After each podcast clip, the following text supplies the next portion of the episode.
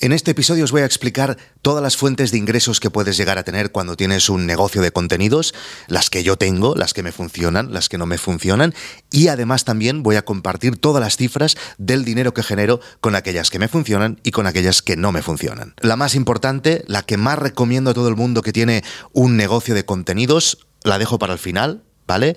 Y también os voy a decir cuánto dinero me genera a mí, que es la que a mí más me funciona. En primer lugar, afiliados. La estrategia de los afiliados la utilizo sobre todo en Nordic Wire, que es un canal de tecnología, un canal de YouTube de tecnología. Ahí tiene más sentido que esto funcione un poquito más, porque evidentemente hablamos de muchos gadgets. Y ahí, de forma muy natural, sin forzarlo, compartimos el link de afiliados de Amazon. Muchas veces nos preguntan, oye, ¿qué micro utilizáis para grabar los episodios? ¿Qué cámara? ¿Qué, luces? Etcétera. Pues ahí sencillamente les compartimos el link de afiliados de Nordic Wire. Esto cada vez Amazon lo ha puesto más sencillo y tú desde la app o desde la web, cuando le das a compartir ya te aparece tu link de afiliados y eso lo tienes que compartir y entonces ya sabéis cómo funciona. Cada vez que alguien compra algo a través de ese link, no tiene que ser expresamente aquel producto por el que te ha preguntado, sino cualquier cosa, creo que son 30 días, te llevas un pequeño porcentaje de aquella compra. Evidentemente, en No es Asunto Vuestro esto lo utilizo menos porque es un sitio en el que no es que hablemos de gadgets ni de nada que se pueda comprar en Amazon, algún libro alguna vez, y incluso muchas veces cuando tengo que utilizar uno de estos links para No es Asunto Vuestro, directamente utilizo el link de Nordic Wire. Bien, pues aún no ser una estrategia muy importante para nosotros, porque no, no le damos mucho hincapié, nos genera unos 100 euros al mes de eh, ingresos esta estrategia de afiliación de Amazon. Aparte de Amazon, hay otras marcas en los cuales también tenemos link de afiliación. En muchas ocasiones, luego hablaremos de esto, nos contactan marcas para que hablemos de su eh, producto y nos dan, además de pagarnos por hacer aquel vídeo, nos dan un link de afiliación para llevarnos un pequeño porcentaje de todas las ventas que se generen con ese link. Es el caso, por ejemplo, de Minimalist Brand, que es una marca de ropa que os aconsejo, yo la uso, esta camiseta que llevo es de Minimalist Brand, em, la uso, voy a dejar los links de afiliado de todo debajo, eh, voy a aprovechar.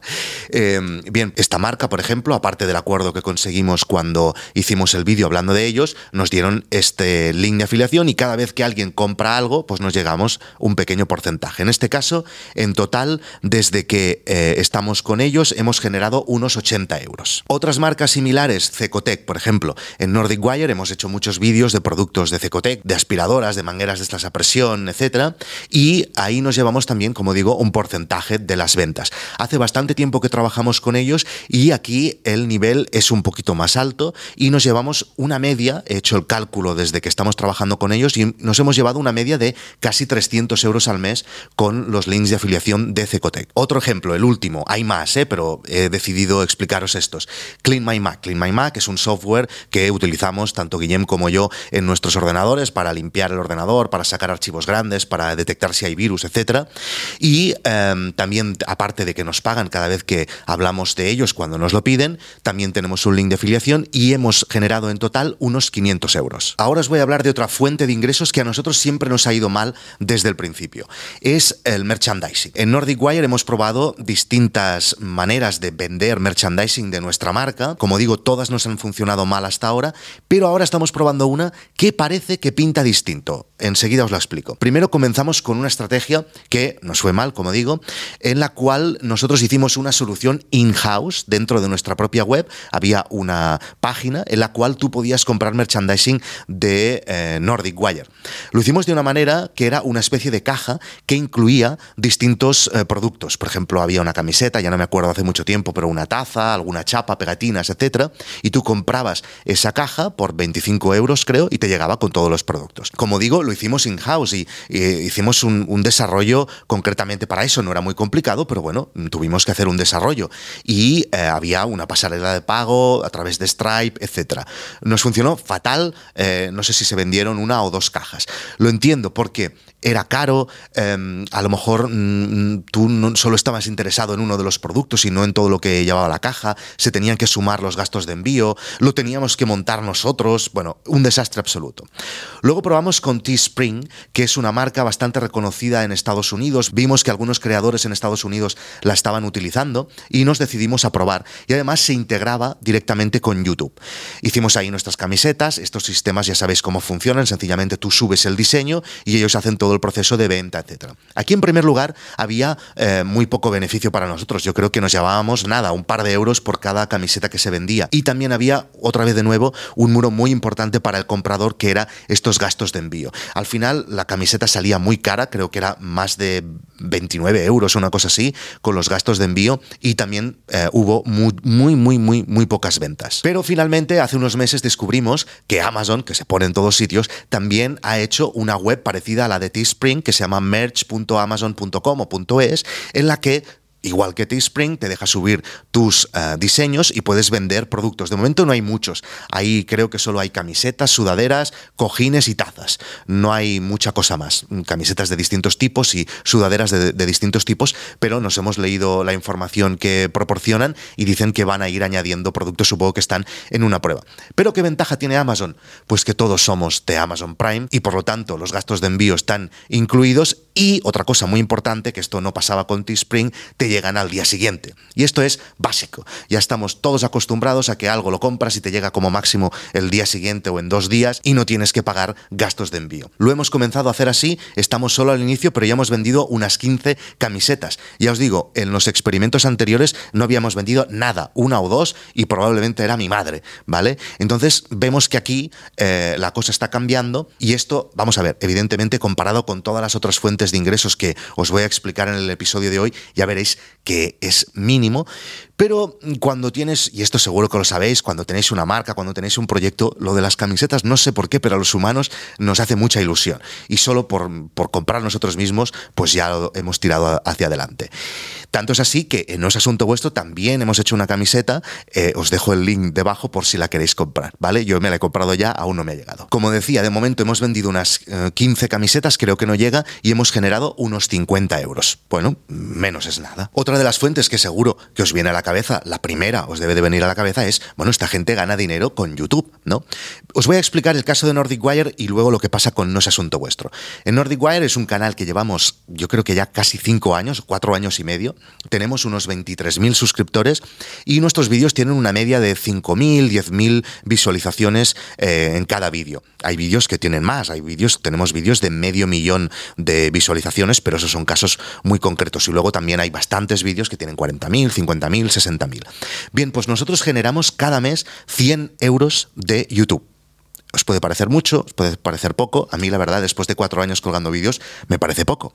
Pero bueno, también es verdad que a lo mejor estamos en un sector que ya está muy, muy, muy poblado. Hay muchos canales que hablan de tecnología como nosotros y por lo tanto ahí los anunciantes pagan menos. También nosotros hemos decidido, como que tenemos un call to action muy claro, que luego hablaremos de él, hemos decidido no poner anuncios en la mitad de los vídeos. Si tú entras en un vídeo de Nordic Wire, os animo a ellos y a que os suscribáis. Si entráis, veréis que tal vez os salgan anuncios al principio, os saldrán anuncios al final, pero no os saldrán anuncios durante el vídeo porque vimos que eran molestos y básicamente muchas veces nos rompían un gag por el medio y eso no lo podemos tolerar. Si estamos haciendo el gilipollas, que nadie nos corte. Y evidentemente, una de las mm, ideas de haber pasado No es Asunto Vuestro también a ser un canal de YouTube es poder generar también dinero en YouTube. Y por eso estoy aquí. Y ahora evidentemente me refiero a YouTube si estás viendo este vídeo en YouTube y no lo estás escuchando en el podcast. La idea de No es Asunto Vuestro es, evidentemente, primero llegar a mil suscriptores. YouTube no te paga nada, no puedes entrar en su acuerdo de, monetización hasta que no tienes mil suscriptores. De momento, en No es Asunto Vuestro, a día de hoy tenemos 750 suscriptores, por lo tanto, estoy esperando a llegar a mil para poder comenzar a monetizar. Mm, no tengo ni idea de lo que va a pasar en No es Asunto Vuestro, no sé si voy a tardar mucho a crecer, si no, etcétera, pero una de las cosas que intuyo es que tal vez los anuncios que puedan aparecer en un canal como este tendrán más valor, se pagarán más, las marcas pagarán más por salir en este canal porque habla de temas de negocio y esto pues en YouTube no está tan sobrepoblado como pasa con los gadgets. Entonces, bueno, estoy muy interesado en a ver qué pasa y evidentemente os voy a ir explicando cómo va esta estrategia de monetización en YouTube también para no es asunto vuestro. Otra de las patas son los patrocinios del podcast. No tengo muy buenas noticias al respecto tampoco aquí, porque Nordic Wire es un podcast solo premium y por lo tanto aquí las marcas no están interesadas, aunque sí que es verdad que cada vez que cerramos patrocinios para los vídeos, luego acabamos hablando también en el podcast. Tenemos 300 suscriptores que son eh, los más acérrimos de Nordic Wire y por lo tanto están muy interesados en todo lo que decimos, pero evidentemente pues es un podcast premium y las cosas funcionan distinto. ¿Qué pasa No es asunto vuestro? No es asunto vuestro, es un, podcast que ha pasado por distintas fases, pero la verdad es que no he tenido mucho interés nunca en marcas que hayan querido patrocinar eh, No es asunto vuestro. Sí que han pasado en dos o tres casos, y aquí la verdad es que ha cambiado bastante desde que he comenzado a colgar los episodios en YouTube. Desde que he colgado estos episodios en YouTube hace solo tres o cuatro semanas, ya he tenido un par de intereses. Yo no he ido a buscarlo porque es una cosa que me da un palo absoluto. Esperaré a que vengan y si vienen perfecto y si no, pues no pasa nada. Y luego viene una de las patas más importantes que es los patrocinios en YouTube.